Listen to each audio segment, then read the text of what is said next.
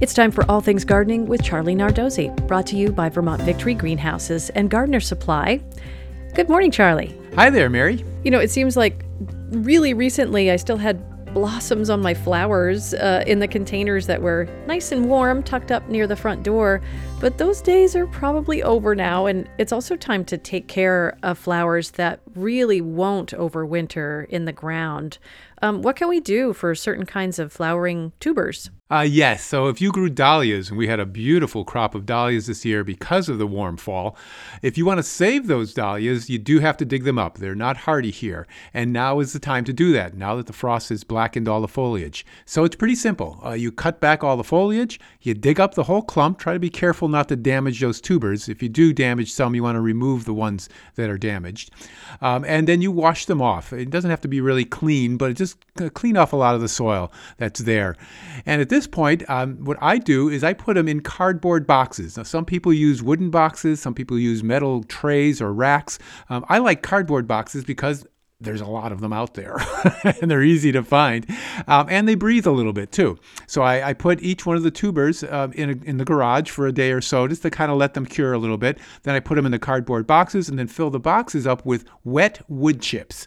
And wood chips are nice because they're big and chunky so you get some airflow and the wetness of course will keep the tubers nice and plump and then at that point, I would put them down in a basement somewhere or an unheated garage, somewhere that stays above freezing but below, say, 45 degrees. And I just leave them there.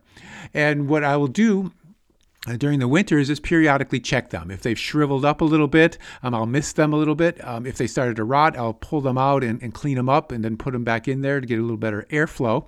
And then in the spring, that's when I divide them. A lot of people divide them in the fall, but I like in the spring because the dahlias uh, have eyes just like potato tubers. And so you can't really see them so much in the fall, but in the spring they start sprouting. And not all the tubers are going to have those, so you'll know where to divide to get your new plants that will flower for you. And then you're off and running with your dahlias. Betty from Rockingham wrote in with this question. Charlie, since my garden had grown jumping worms this summer and I haven't rototilled in a few years, should I till it now before planting winter rye? I was wondering if that might help kill off any eggs. Well, unfortunately, uh, Betty, the tilling of that soil is not going to kill the eggs. Now, the adult jumping worms or snake worms will die off in the winter. Uh, they're not that hardy here, but their eggs will not. They will survive in the soil. And I think by tilling it, all you're going to do is just mix them up with the soil a little bit more. So, unfortunately, I don't think if you're tilling to kill the jumping worm eggs, that's not going to work. Uh, the best thing to do, of course, is when you see the adults next spring, is to pick them out and you kill them that way. Okay, this next question from Sharon in Burlington. Sharon called in with something that happened to her tomato plants. Let's give this one a listen. I have a sun gold cherry tomato plant. The fruit is going from green to partially gold and then it goes to black. It's not blossom end rot. It is total fruit black what is that? So, Sharon, uh, yes, on the sun gold tomato plant, as we get into the colder days in fall, what will happen a lot of times uh, with all tomatoes too is that that skin coloring will turn kind of a blackish coloring, and that is a reflection of the cold weather, pretty much. Uh, also, the shorter days too.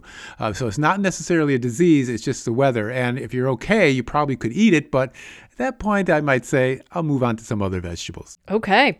Questions about gardening? Send them to us, vermontpublic.org. Then search All Things Gardening. Right within the post toward the bottom, you can submit your question there. You can also give us a call. And listen back to this episode wherever you listen to podcasts. Thanks, Charlie. You're welcome, Mary, and I'll be seeing you in the garden.